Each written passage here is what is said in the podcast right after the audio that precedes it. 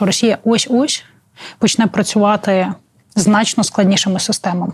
Це буде найбільша війна дронів і технологій в історії людства.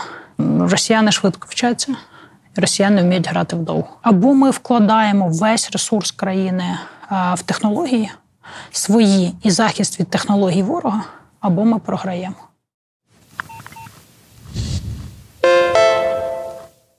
Вітаю! Це плюс плюс подкаст на громадське. Я його ведучий Сергій Гнезділов, військовослужбовець 56-ї бригади.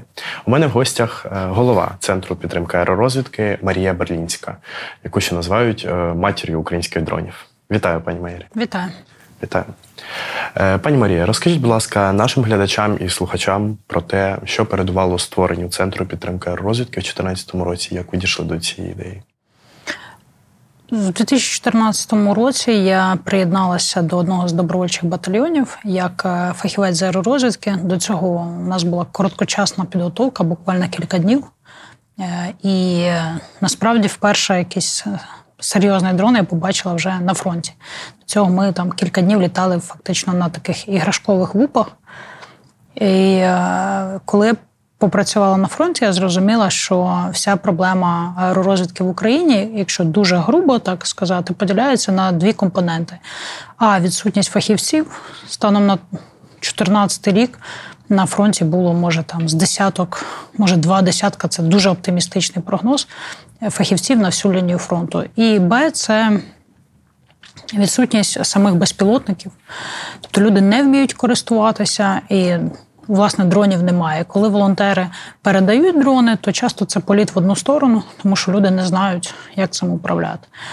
От, Відповідно, е, подальшими три роки життя поділялися на життя між фронтом і Києвом.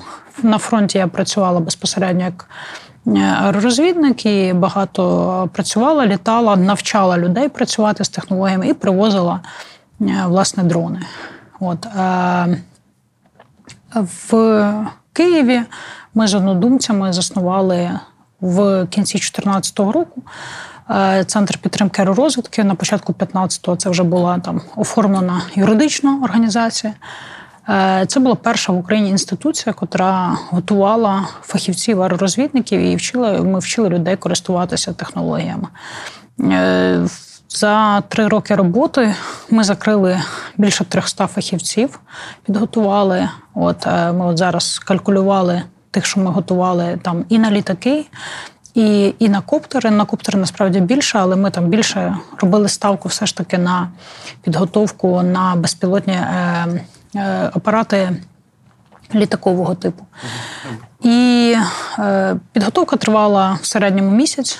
В курс була включена топографія, основи орієнтування, розуміння аеродинаміки, розуміння роботи з наземними системами і е, з наземними станціями, з антенами. Фактично, ми вчили армію літати і дали от тоді такий поштовх для розвитку галузі. Плюс займалися теж з 14 там, по 17-й, початок 18-го адвокаційною роботою. В принципі, все те саме, що і зараз. Це коли ми приходимо до представників влади і пояснюємо, що головна людина в країні це інженер і виробничник, і потрібно дати виробникам можливість створювати роботизовані системи. Для цього потрібно е, прибрати всі бюрократичні перепони для них, от починаючи від завезення е, комплектуючих. Бо 90% комплектуючих станом на сьогодні в нас імпортується, як як і було тоді, і завершуючи там тим, щоб не кошмарити їх там перевірками, не не заставляти їх платити там постійно завищені якісь е, податки, відкати, там якісь е, прибрати корупційні ризики і так далі. От, Тому центр підтримки аеророзвідки це насправді. Е, інституція, яка багато в чому дала старт розвитку власне галузі. От е, Ми адвокували кожного виробника. Ми вірили в те, що е, держава раніше чи пізніше це підхопить. На жаль, цього не сталося. Цього не сталося досі.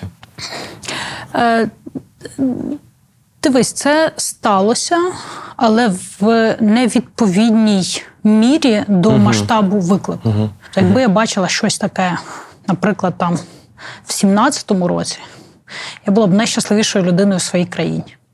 Якби я побачила щось таке в листопаді 21-го року, це було б чудово.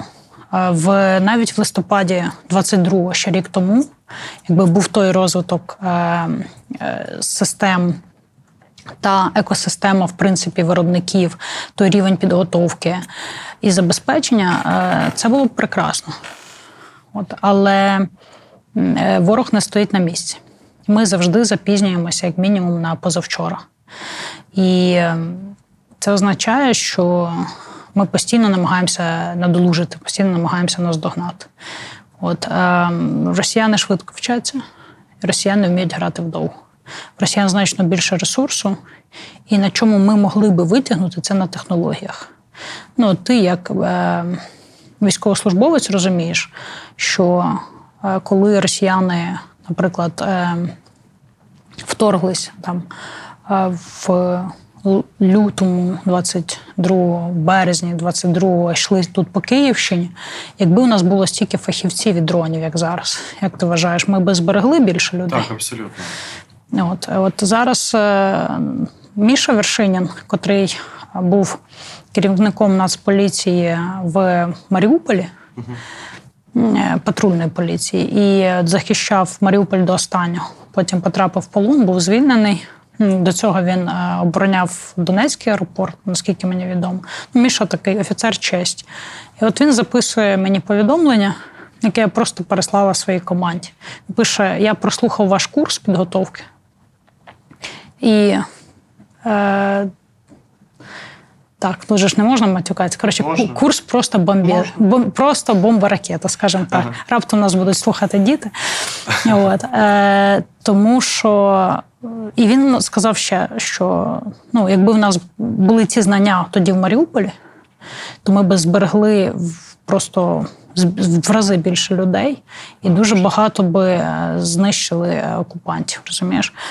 От, е, от про це був центр підтримки аеророзвідки. В 22-му році ми переформатували е, переформатували роботу. Так, ми назвали це проект Victory Drones.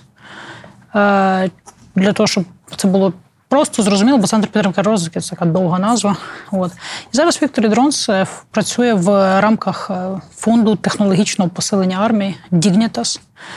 І, е, власне, через спроможності команди, в якій насправді більше кілька сотень волонтерів, інструкторів, ми максимально готуємо сектор безпеки і оборони, вчимо людей на полігонах працювати з технологіями. Е, ми забезпечуємо. От е, і ми е, максимально створюємо спільноту для того, щоб був такий колективний розум, і люди могли обмінюватися інженерними думками, ідеями, тактикою застосування і так далі. Плюс, звичайно, як завжди, займаємося адвокацією галузі для їх взаємодії з державою. Тобто я намагаюся завжди, по-перше, спрощувати життя для виробників в тому плані, щоб їх не кошмарили, повторюсь. І ці шлюбні стосунки з державою були якомога приємнішими. А по-друге, е, щоб Е, весь ресурс, який в країні є, бізнесовий ресурс, зокрема, вкладався в технології. На початок повномасштабного вторгнення угу. з 2014 року пройшов величезний такий термін часу, за який, в принципі, ну аеророзвідка.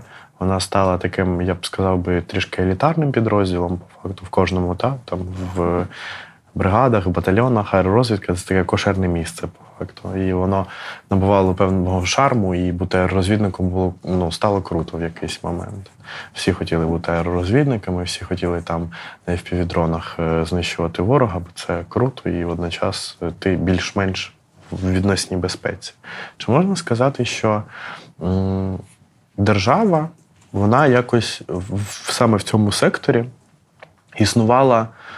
Е, ну, е, Громадський сектор це хвилювало. Громадський сектор для цього багато чого робив, в тому числі і ви, центр підтримки аеророзвідки. А в цей час державні структури, які існують зараз в структурі Збройних сил України, там е, ну.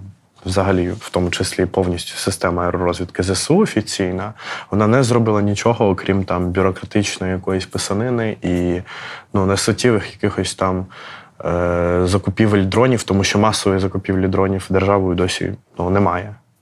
Угу. Ну, дивись, е, системи створюють люди. Так. Е, коли я поверталася з фронту в ті роки, я кожного разу намагалася там, де б я не була, де б я не працювала, чи та ж Авдіївка, яка зараз під ударами, чи там, е, власне, там Широкіне, чи чи Луганщина, я намагалася приїхати сюди і донести е, ці прості думки до людей, які в державі приймають рішення. Я спілкувалася з депутатами комітету по обороні. Приходила на комітет, ставила їм стоси запитів від командирів бойових частин і пояснювала, чому ці запити йдуть мені на дрони. Давайте держава почне закупляти. Давайте держава дасть шанс виробникам.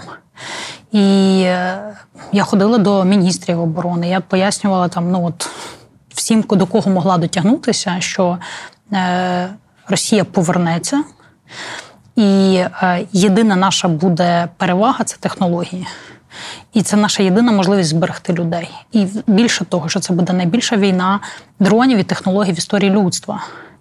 І, е, власне, наша можливість воювати мережоцентрично, асиметрично і розумно, а це наш єдиний спосіб насправді воювати, бо знову ж таки кількістю ми не можемо маленька взяти. радянська армія ніколи не переможе, угу. переможе велику радянську армію. От це це буде наш єдиний от такий е, ключ зберегти людей і перемогти.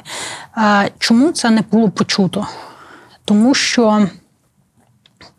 Для того, щоб це було почуто, це потрібно розуміти і мати компетенцію.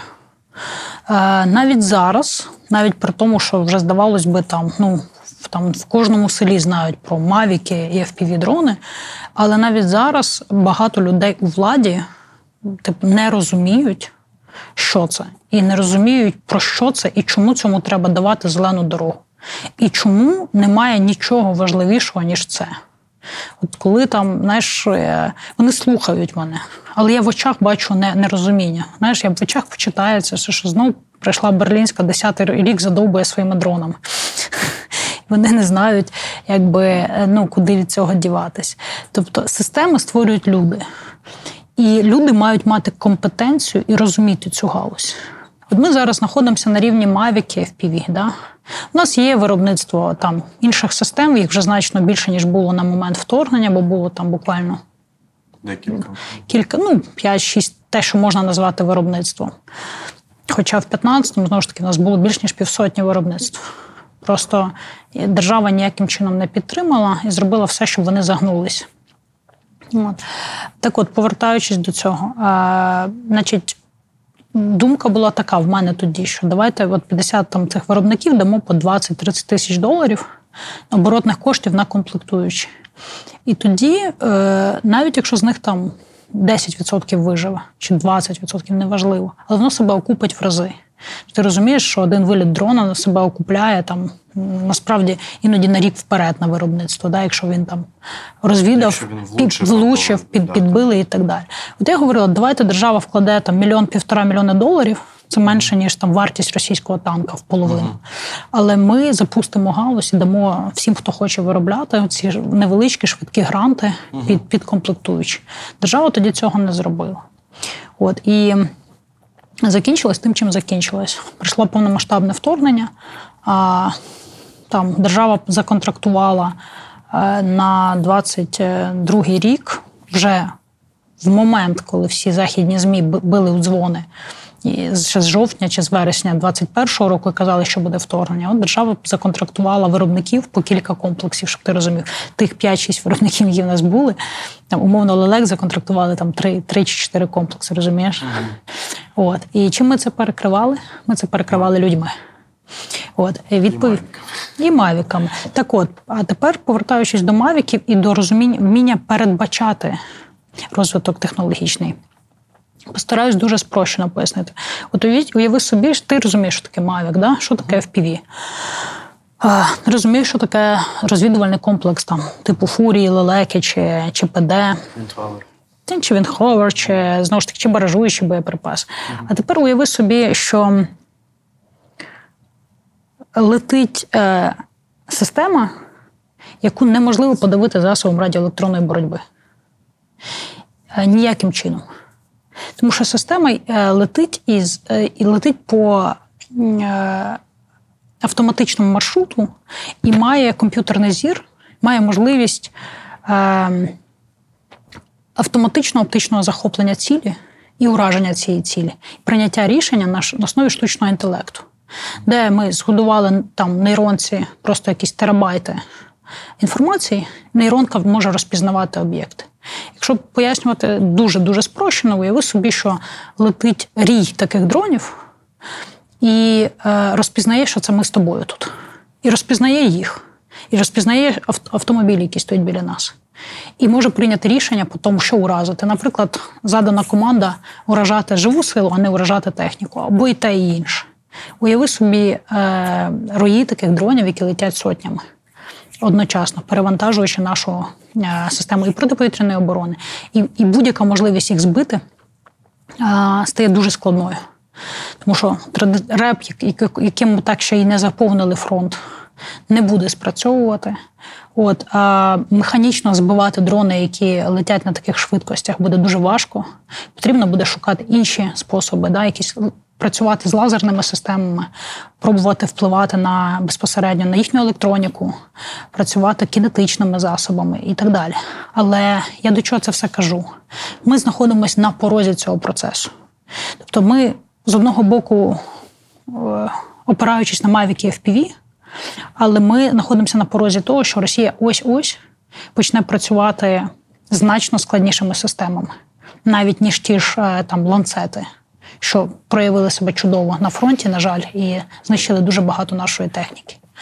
Уяви собі війну, де на зачистку, е, на розмінування йдуть е, наземні роботи, де на зачистку можуть виходити отакі там типу собачок з Boston Dynamics, в яких є е, можливість автоматичної зброї, які можуть розстрілювати піхоту. Уяви собі, е, як будуть працювати рої дронів, які залітають в окопи і випалюють там техніку і на тактичній е, глибині, і на оперативній глибині. От ми на порозі цього процесу. І ми, навіть не встигнувши наситити тим самим простим і примітивним, але ми ось-ось стикнемося зовсім з новим викликом. Це відповідь на питання, чи достатньо держава зараз займається. Так, станом на осінь 21-го року держава багато зробила. Стільки виробництв і стільки закупівлі дронів не було за весь час. От. Але чи достатньо це тому виклику, який зараз перед нами постає, при тому, що російське ВПК працює в три зміни, вони локалізують виробництво, вони е, виробляють е, там тих же FPV-дронів в кілька разів більше, ніж ми, як мінімум. Вони виходять на виробництво ударних систем там оперативного рівня в тисячі на місяць, і е, все більше і більше їхні розробники, і програмісти працюють на, над тим, щоб е, роботизувати е, війну і зробити її максимально для нас неприйнятною. А тоді в гру включаються політики, які починають нас сажати за стіл переговорів. Тому або ми вкладаємо весь ресурс країни в технології свої і захист від технологій ворога, або ми програємо. Коли почалось повномасштабне вторгнення? Господи, як, як, як, як це було жорстко.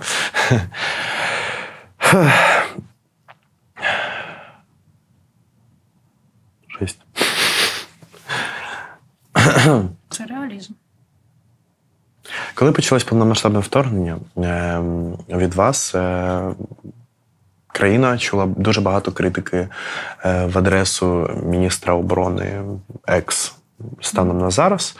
Е, Його назвали дуже просунутою проєвропейською людиною, яка е, має там е, суперпоперєвропейський підхід, і на нього покладались певні навіть такі ну, реформаторські візії, і вважали, що він приведе Міністерство оборони до ладу.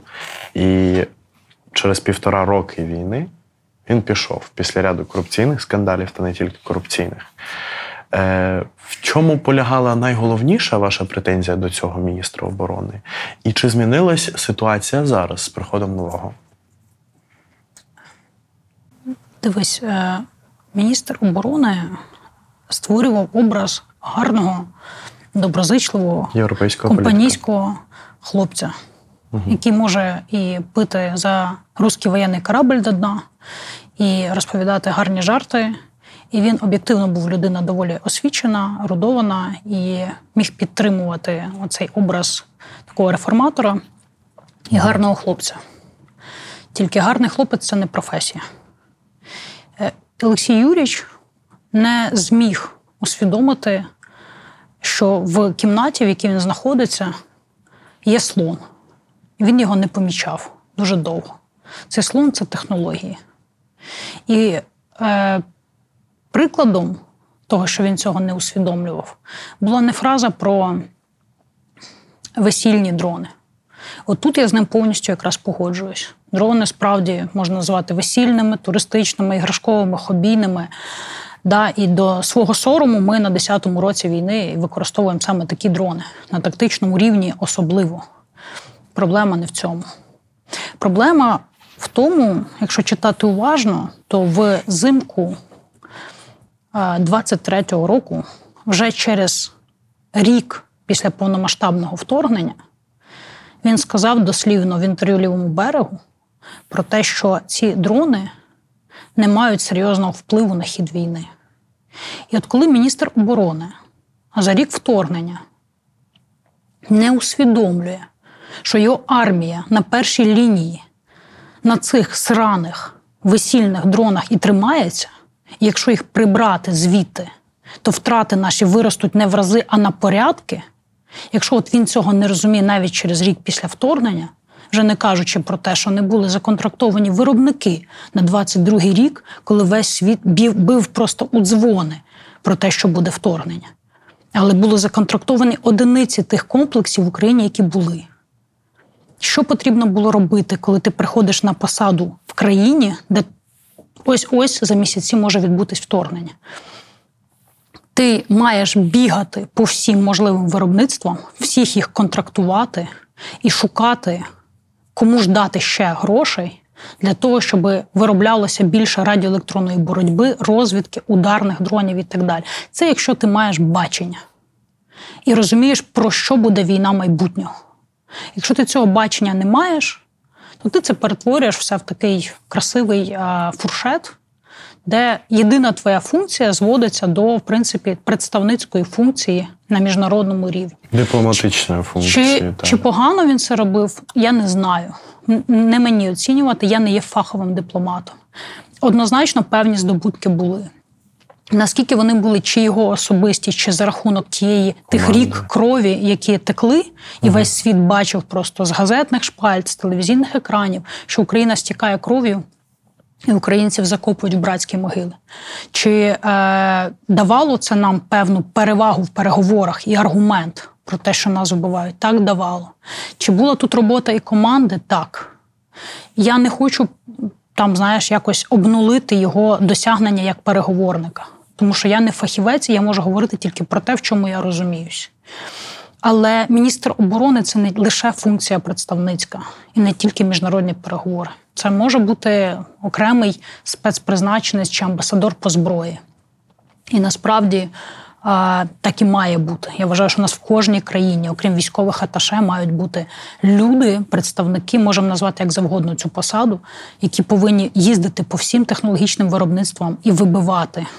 І випрошувати, і пояснювати, і укладати контракти, то люди, які повинні цим займатися 24 на 7. а бажано команди людей, особливо в топових країнах. Те, що у нас досі в Південній Кореї немає військового аташе, чи в кількох скандинавських країнах ключових виробників е, виробниках зброї, це взагалі окреме питання. Але я про інше.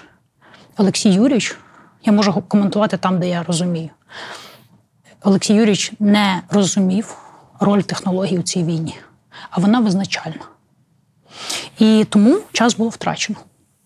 Час було втрачено, час це життя людей кожну добу. Відповідно, ми обміняли це на життя людей, зокрема. От і все. Новий міністр оборони, якого зараз нещодавно зовсім призначили. Як він вам і чи робить він достатньо зараз? Чи комунікує він достатньо з громадськістю, чи покращує або е, усвідомлює ті проблеми, які і провтики, які були зроблені там попередньою командою, чи пофіксив він їх? Дивись, ми з Рустемом розмовляли е, задовго до того, як він став міністром. Я йому розповідала про дрони, він задавав питання. Це перший пункт. Е, Тобто, виглядало, що він хоче розібратися. Другий пункт. Я бачу в його команді кількох притомних людей.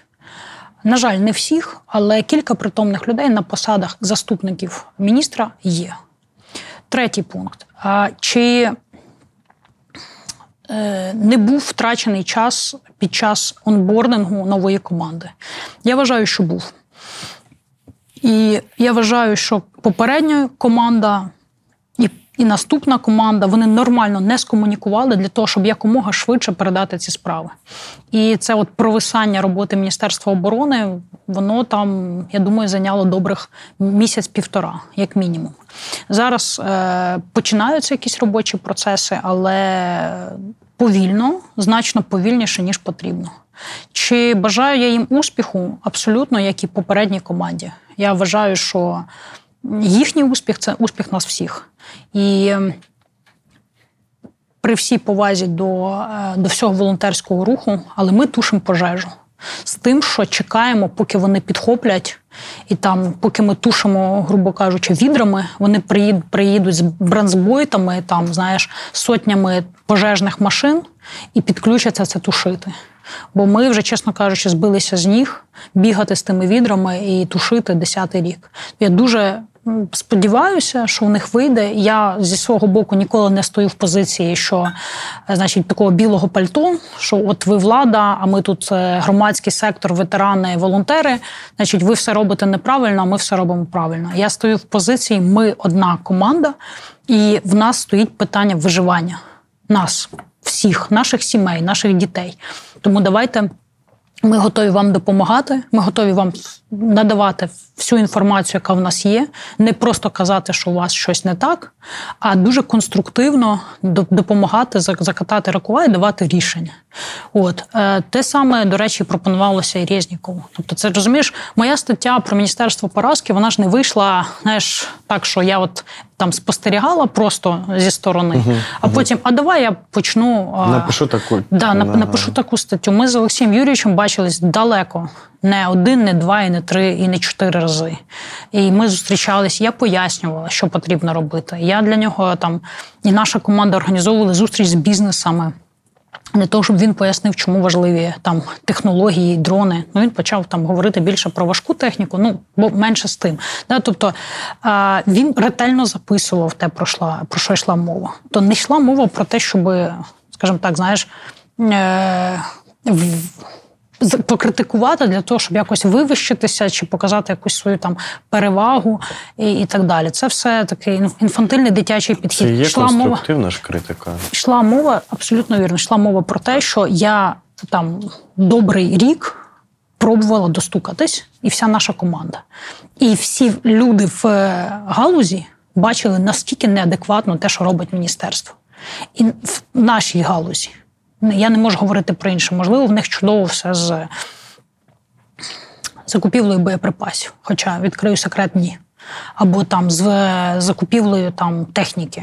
Хоча відкрию, напевне, теж для когось секрет, теж ні, і досі не зрозуміло, де зникли мільярди гривень, котрі були законтрактовані на початку вторгнення і так далі. Але я от про цю сферу я можу говорити з повною відповідальністю. Вони не помітили найважливіше. Це має дуже чітку ціну.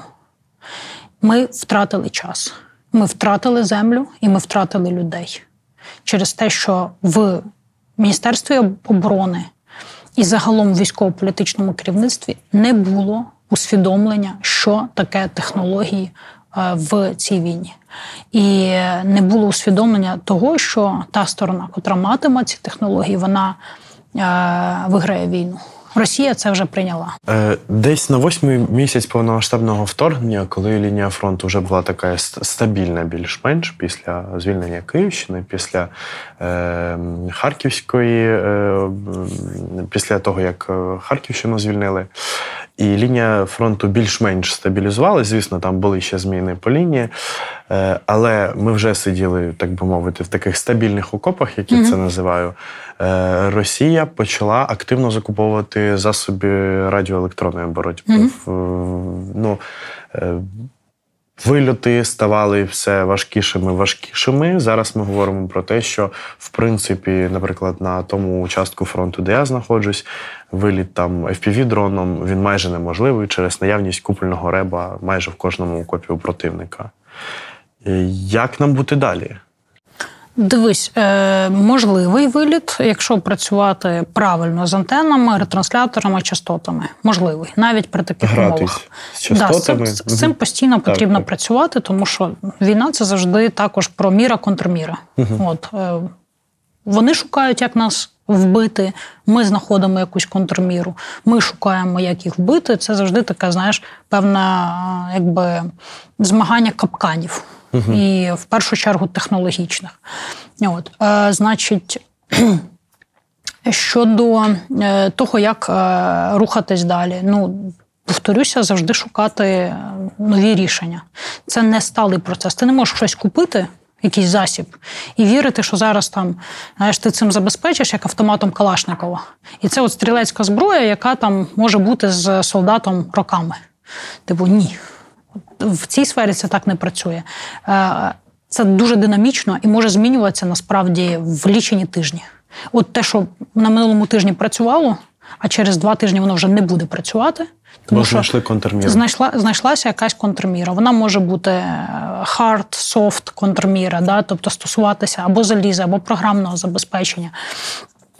Е, Це не має значення. Має значення те, що ми зараз повинні на найвищому державному рівні, я вважаю, що це задача рівня президента. Сказати, що весь ресурс в технології, всі можливості для інженерів і виробничників, все, що потрібно розробляти, виробляти, даємо в цю галузь. Всі технології, які є в світі, ми стягуємо сюди. Повністю зелений коридор по всім комплектуючим. Е, можливість податкових канікул, можливість грантів, е, кошти бізнесів. Ми все направляємо туди. Тобто, ось таким має бути підхід. І це дасть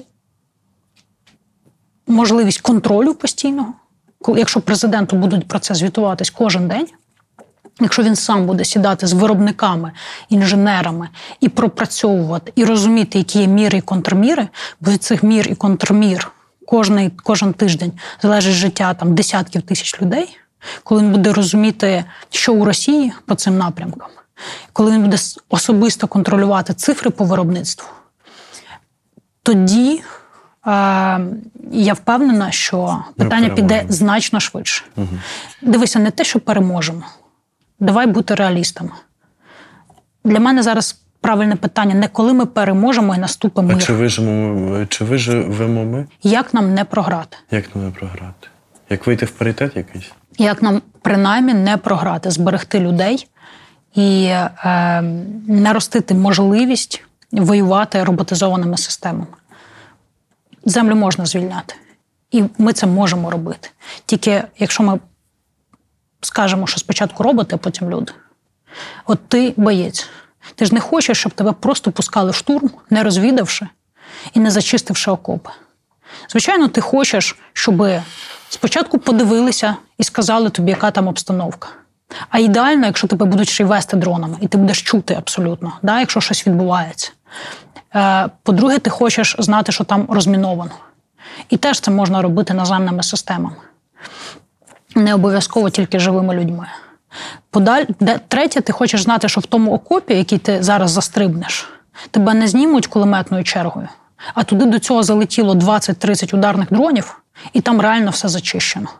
Хата в селі, е, яку ти хочеш зайти, ти теж хочеш знати, що її розвалили там з українського аналога ланцета, що туди відпрацював танчик, да, і що там вже взагалі ні, ніхто тебе не зустріне. Ти спокійно заходиш, і ти вже знаєш, що ти тільки контролюєш територію, ти зачищаєш. Да, Звичайно, якісь втрати можуть бути.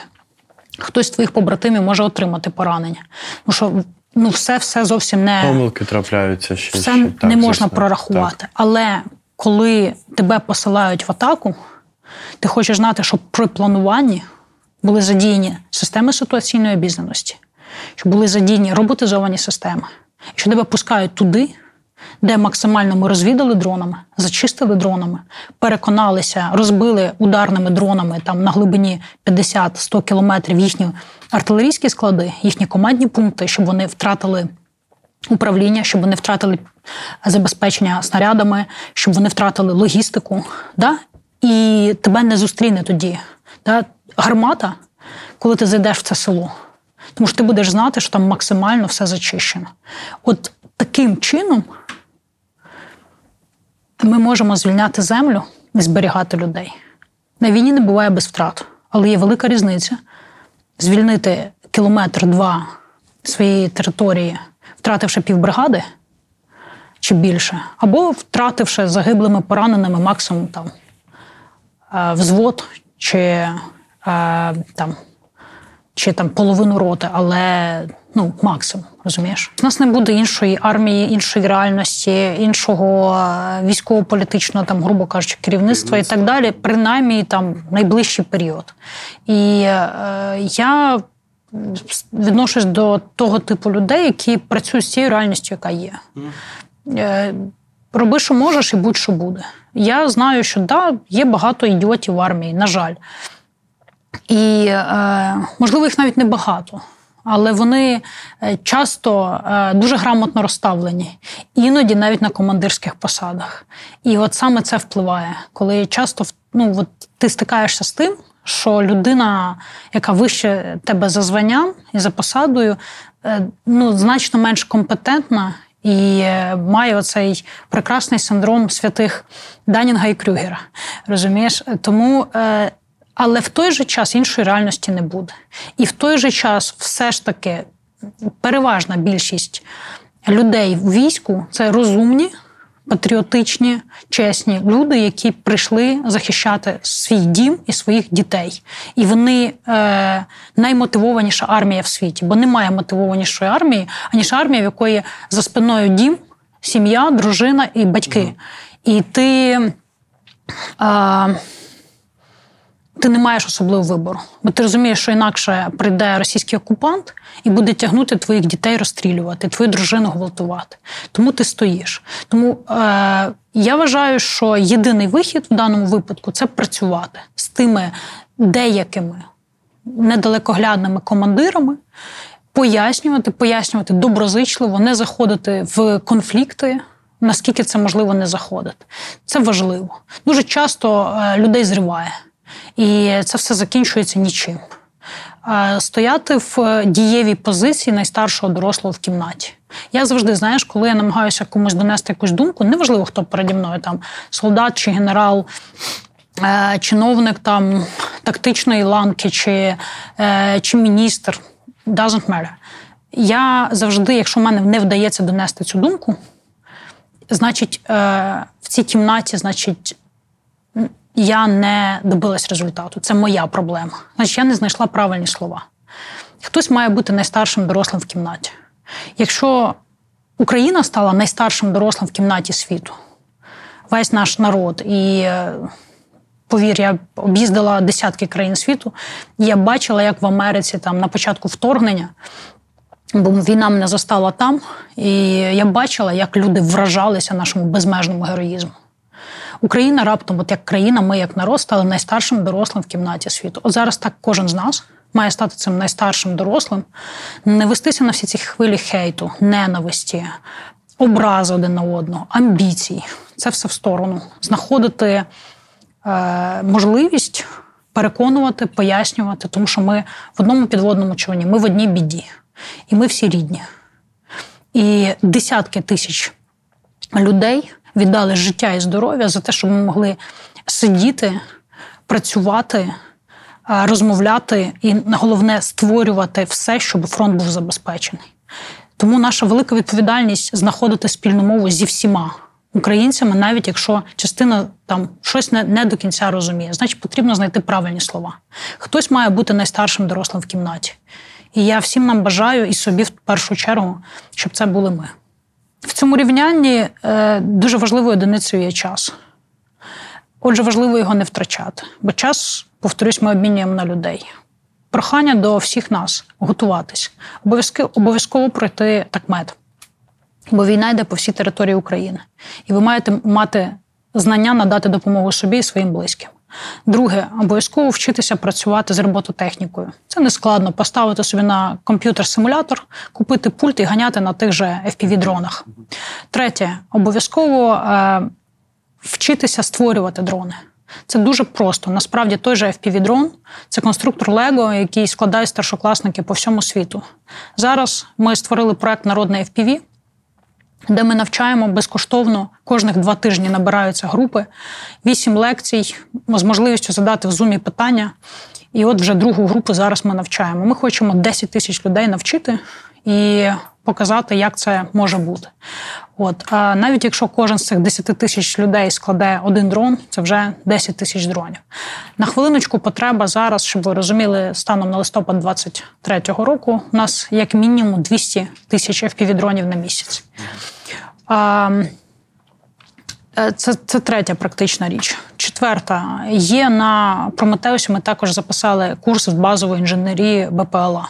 Теж можна піти. Він відкритий, можна прослухати лекції, можна вчитися і можна там інформацію отримати абсолютно безкоштовно, здавати тести, отримувати сертифікат. І п'яте, останнє донатьте. Донатьте саме на технології, бо все е, у війні, якщо грубо казати, ділиться на два компоненти: це робота з причинами або робота з наслідками. От виходить російський танк на позицію і відпрацьовує. Він може зруйнувати пів села. Це можуть бути сотні загиблих, поранених. Це може бути відновлення потім інфраструктури, доріг, шкіл, будинків. Тобто збитки, якщо оцінювати суто економічно, на сотні і сотні мільйонів гривень, а іноді доларів. Це наслідок. Медицина, операції, виплати ді- дітям, сиротам це все наслідок. А причина це російський танк, який можна знищити FPV-дроном, розвідавши попередньо мавіком чи там ще чимось простим. От, можна знищити за 500-600 доларів. Навіть якщо ми вкинемо в цей танк 5, 6, 10 дронів, воно все одно себе окупило. Тому я всіх заохочую працювати з причинами знищувати російську техніку. Якщо у нас буде більше виробництва дронів і швидше, аніж вони виробляють своїх танків, гармат, БМП, мінометів. Якщо ми це будемо робити швидше і швидше спалювати, ми так переможемо. От і все. Дякую за цю розмову. Сьогодні з нами в Плюс Плюс подкасті була Марія Берлінська, матір українських дронів, е, голова центру підтримки аеророзвідки. Проект Victory Drones фонду Dignitas. Дякую.